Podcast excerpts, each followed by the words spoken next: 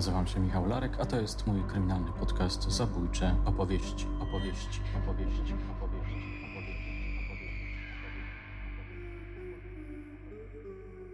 Pomóż mi zrozumieć moją zbrodnię.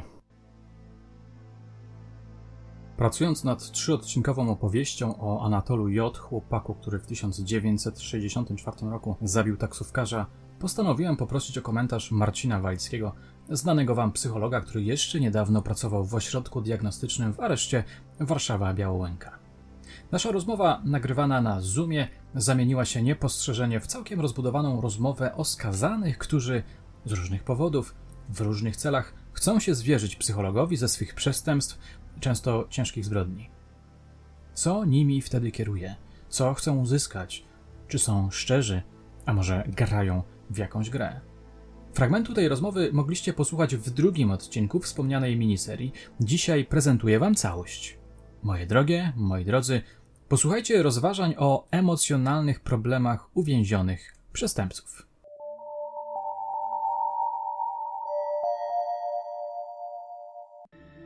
Było kilku osadzonych, którzy rzeczywiście chciało swoją historię opowiedzieć tak sobie przypominam kilka takich przypadków. Raczej to były osoby, które chyba przede mną chciały się wybielić po prostu. Albo inaczej, pokazać swoją, e, swoją alternatywę wydarzeń, które, o której bym nie przeczytał w orzecznictwie sądu, w aktach osobopoznawczych. Historię z ich punktu widzenia i historię ich bólu, jaki później oni po całym, po, całym, po wszystkich tych zdarzeniach przeżywali. Raczej to nie były osoby, które wyłącznie chciały się, wy, e, znaczy, które wyłącznie chciały się wybielić. To były osoby, które chciały pokazać, jak, jak mocno one później po tym wszystkim cierpią, jakie, jak czu, poczuły się na przykład oszukane przez e, społeczeństwo, przez wymiar sprawiedliwości. Czyli co, wychodzi na to, że nie można do końca ufać tego rodzaju spowiedziom, wyznaniom, nawet przedstawianym już po długo po wyroku, w czasie odsiadki. Myślę sobie, że to już zależy od indywidualnej oceny, tak na dobrą sprawę. Trzeba pamiętać, z kim się ma też do czynienia. E, że to są osoby skazane prawomocnym wyrokiem, więc są dowody na to, że to przestępstwo popełnili. Natomiast y, nie licząc jakichś skrajnych przypadków, raczej to były hi, historie opowiedziane mi na nowo, to raczej nie miały za, e, w zamiarze z, zmienienia kom, kompletnej tej historii, tego e, jak, jak to było, raczej miały za zadanie pokazać historię ich oczami. Czyli na przykład czemu to się zdarzyło, jaki mieli powód, czy w ogóle, znaczy, czy w ogóle, raczej w skrajnych przypadkach bywały sytuacje, że to w ogóle się nie zdarzyło. Natomiast yy, yy, często to było, czemu oni w ogóle to zrobili. Często też nie rozumieli, czemu to zrobili i liczyli na to, że jeżeli mi opowiedzą, ja im pomogę to zrozumieć. Czyli kwestia motywacji tutaj wchodziła w grę. Albo rekonstrukcja ich, albo wspólne wyjaśnienie. No, raczej cze często się zdarzało, że chcieli też, żebym jakoś pomógł im to zrozumieć. Czemu? Czemu wpadłem w amok? Czemu y, tej sytuacji się wkurzyłem i ją zabiłem? Albo czemu, czemu ja na, y, czemu idę, w, czemu ja ją zgwałciłem? Jakby ja nigdy czegoś takiego nie zrobiłem. Ja nie przechodziłem nigdy y, na czerwonym świetle. Nigdy nie dostałem mandatu, a tego dnia coś we mnie wstąpiło i postanowiłem ją zgwałcić. I opowiadając mi o tym, liczyli na to, że w jakiś sposób im pomogę zrozumieć, albo w jakiś sposób wyjaśnię ich y, zachowania. Oczywiście to jakby ja nie jestem cudotwórcą, nigdy nie byłem, więc y, Y, też mając takie szczątkowe informacje, ciężko było coś, coś wyjaśnić. Natomiast no, starałem się jakby w jakiś sposób umniejszyć ich ból, który i tak i tak on y, y, został i zostanie, ale może liczyłem na to, że może w jakiś sposób złagodzę to. To, co przed chwilą powiedziałeś o tej prośbie w pomocy zrozumienia tego, co zrobiłem, to mi to przypomina taką scenę z biografii angielskiego seryjnego zabójcy Denisa mhm. Nilsena. Nawet ta scena jest w filmie serialu mm, o, o nim.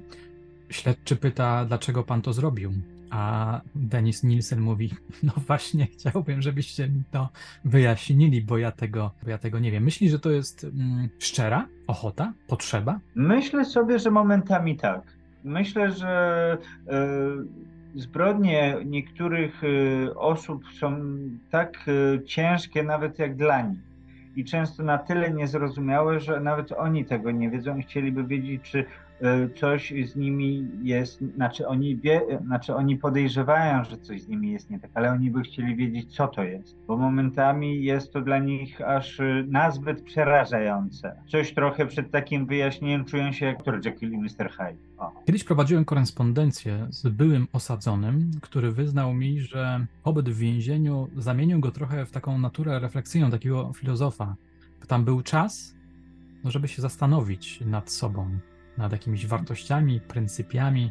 I tutaj mamy podobną y, sytuację. Anatol 10 lat po odsiadce czuje potrzebę, żeby opowiedzieć to raz jeszcze, a może po raz pierwszy opowiedzieć. Ciekawi mnie ta sytuacja, znaczy ciekawi mnie więzienie jako miejsce ewentualnej transformacji.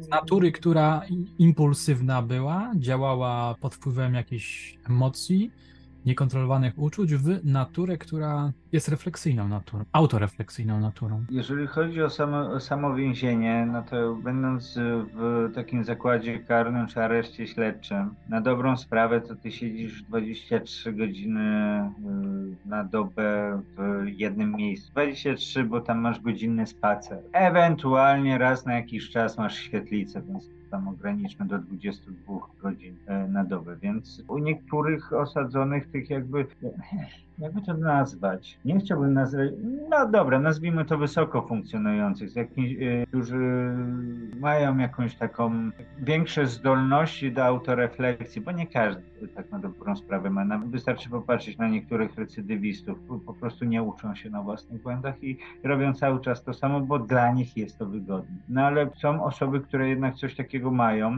u których coś takiego się załącza, więc 22 godziny w celi pojedynczej albo w celi wieloosobowej z ludźmi, z którymi się nie chce siedzieć i nigdy by się nie chciało nawet zamienić z nimi słowa w warunkach wolnościowych, skłania do jakiegoś takiego, do takiej refleksji. Natomiast czy ta refleksja jest krytyczna, to jakby różnie z tym bywa. Raczej to już zależy tak na dobrą sprawę od osoby. E, częściej mi się zdarzało, tak właśnie sobie myślę, chociaż, chociaż teraz to nie jest takie oczywiste, bo dużo miałem rzeczywiście recydywistów, którzy e, już po odsiedzeniu w sumie, nie wiem, kilkudziesięciu lat pozbawienia wolności, w sumie, bo tam wychodzili na wolność, wracali i tak dalej, mieli taką refleksję, że już na przykład są za starzy na to, że po co oni tyle e, lat zmarnowali na więzienie, że w ogóle e, z dzieciakami nie mają w ogóle kontaktu, a nawet jak wychodzą z więzienia, to nie mają o czym z nimi rozmawiać. Więc jakby jeżeli chodzi o osoby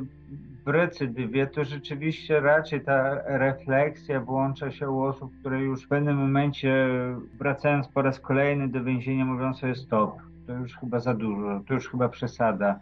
Ja całe swoje dorosłe życie zmarnowałem na, e, na siedzenie w tym miejscu, w którym jakby nic nie mam z tego, jak, y, które powoduje, że raczej nie wynoszę nic pozytywnego z, z takiej odsiadki. Mam na myśli jeszcze jedną grupę właśnie oso osób, które pierwszy raz y, miały y, pierwszy raz popełniły przestępstwo, tak zwane PET. Są osoby rzeczywiście, ale to bardziej osoby, które popełnia, popełniły jakieś większe przestępstwo, jakieś takie, czy to tam powiedzmy zabójstwo, czy jakieś, może inaczej, cięższe. W takiej grupie częściej możemy spotkać osoby, które jakąś tą refleksję mają, które się zastanawiają, co się stało, czemu ja, czemu ja to w ogóle zrobiłem. Bo już nie mam na myśli osób, które jakieś lekkie przestępstwa popełniły, bo na przykład zostały złapane za kradzież. Takie osoby raczej tej refleksji nie mają, bo często są to osoby, które, które z tego żyją.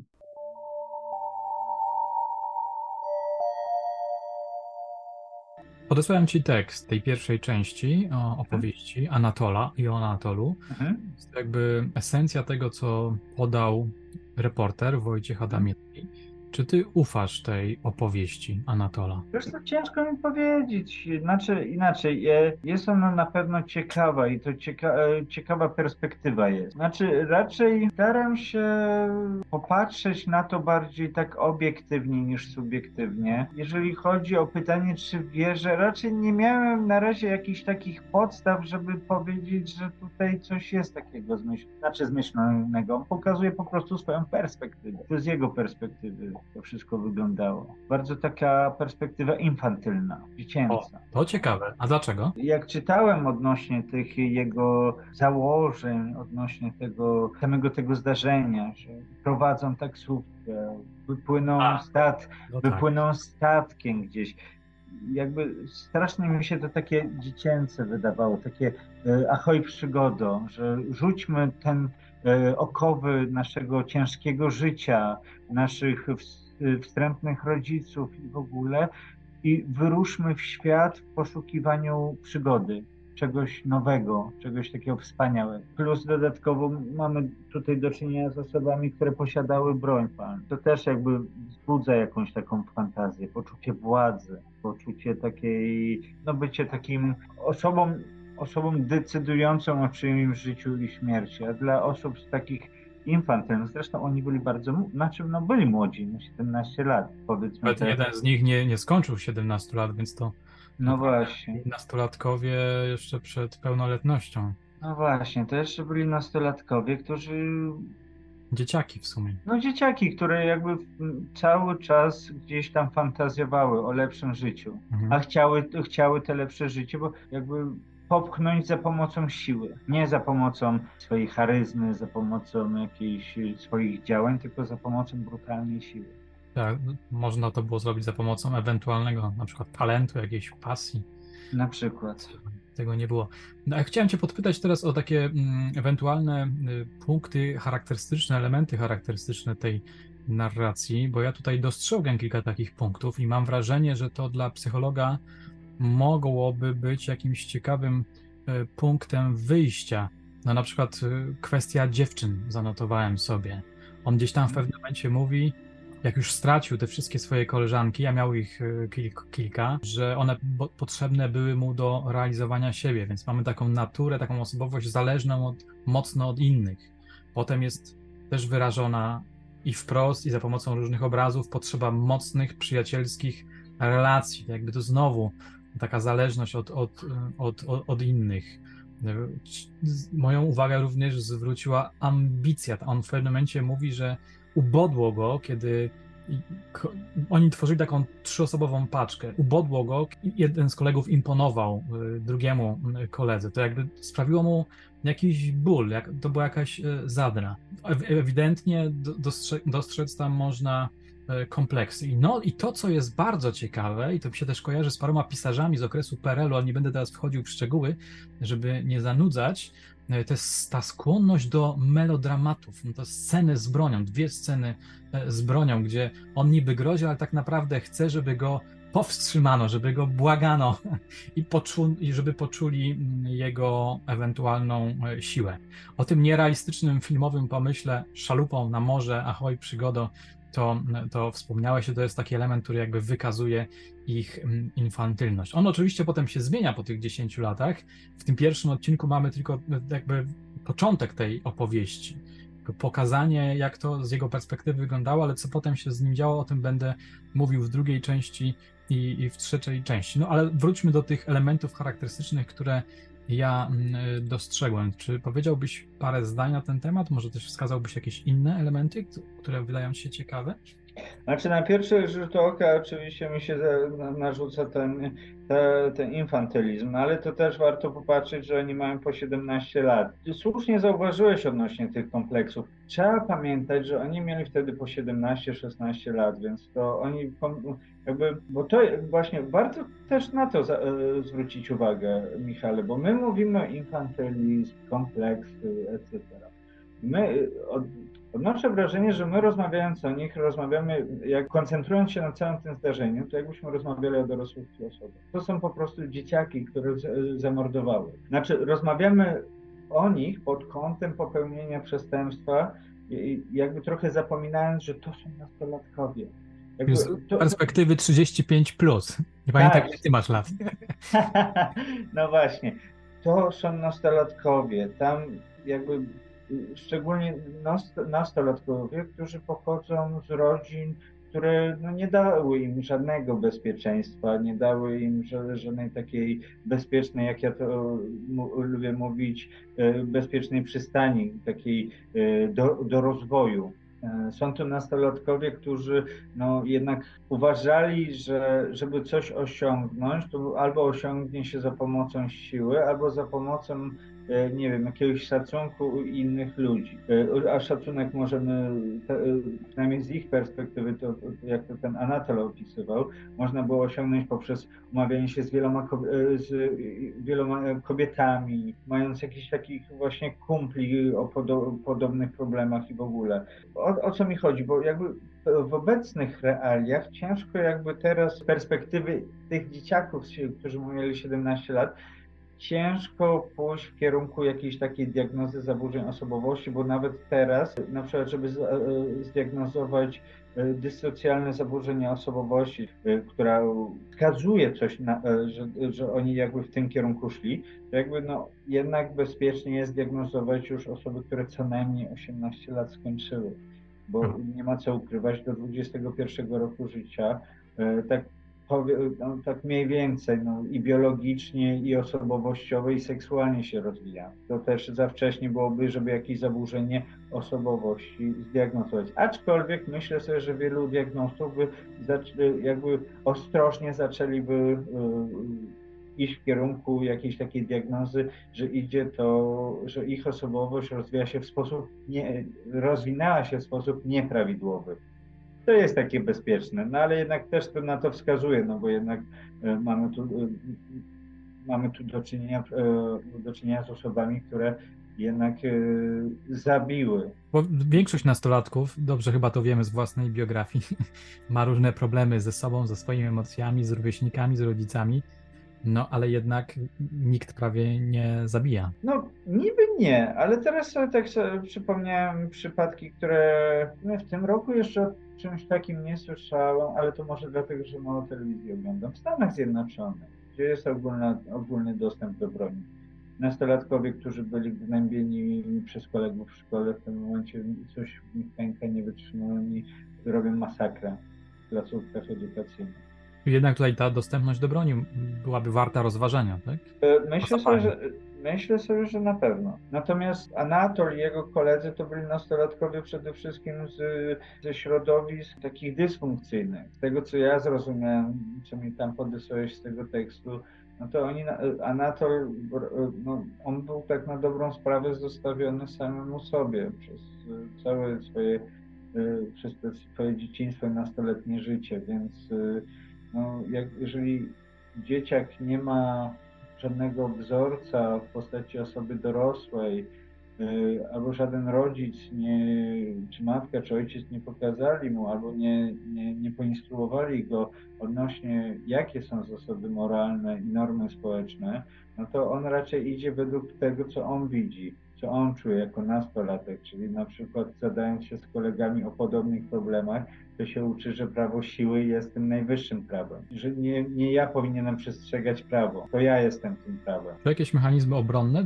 widzisz w jego narracji? Myślę sobie, że znaczy, jeśli chodzi o jakieś mechanizmy obronne, to teraz jakoś nie jestem w stanie sobie przy, przypomnieć, co on tam napisał. Raczej nie odniosłem wrażenia, że on w jakiś sposób próbował się, przynajmniej w tym tekście, co mi podesłałeś, wybielić tak na razie.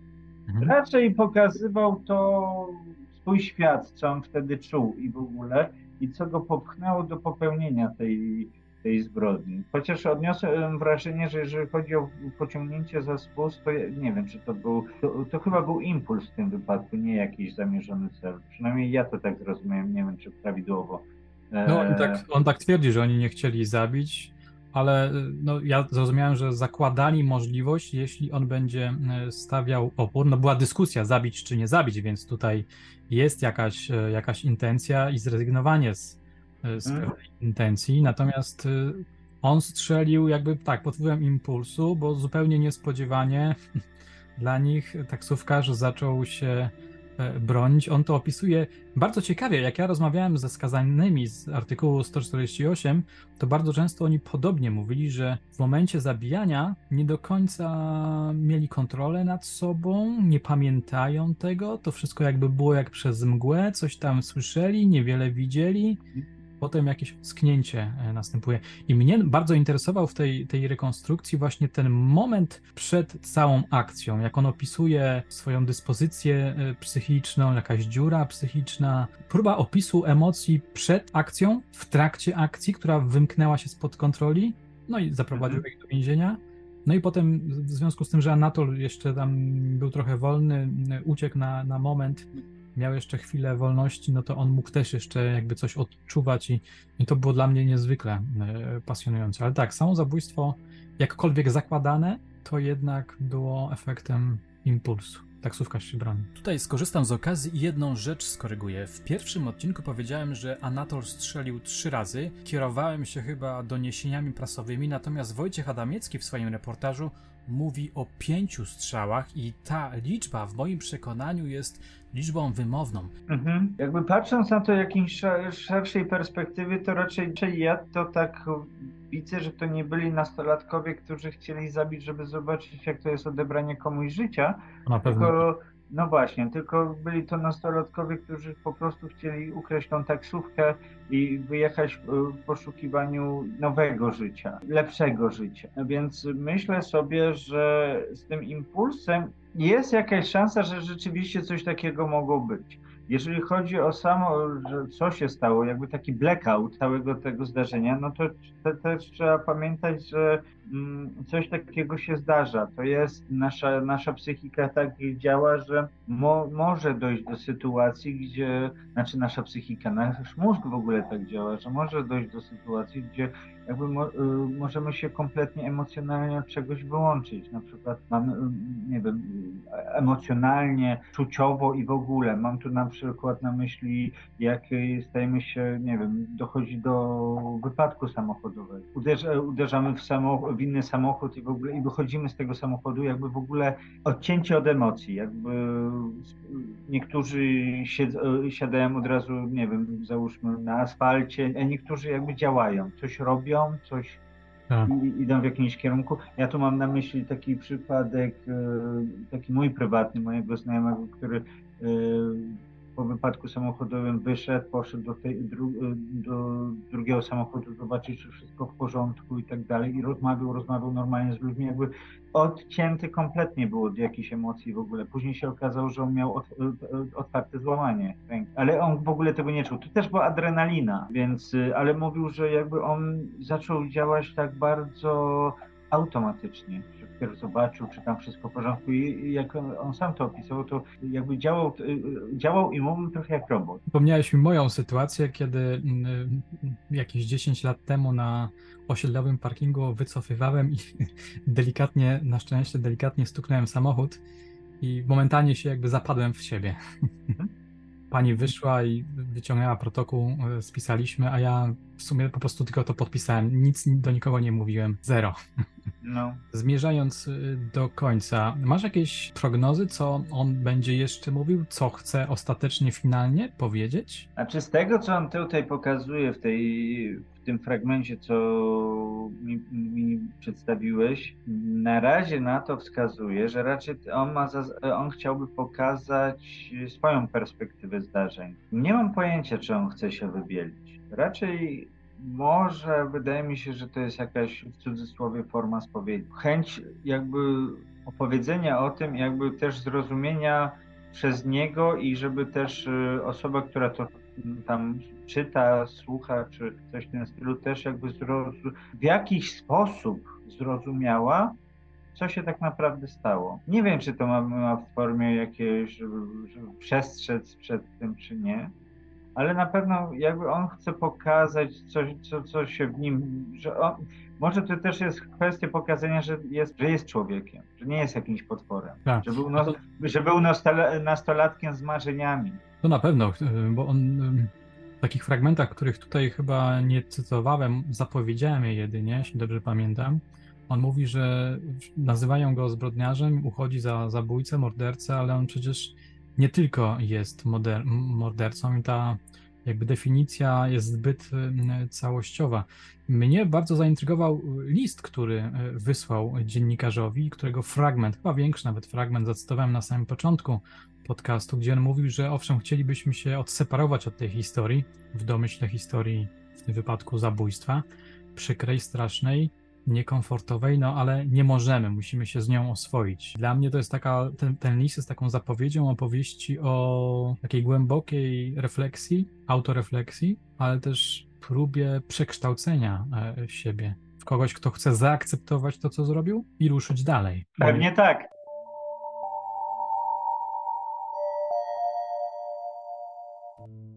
Jakiś czas temu dostałem krótkiego maila od byłego skazanego, w którym znalazło się takie oto zdanie.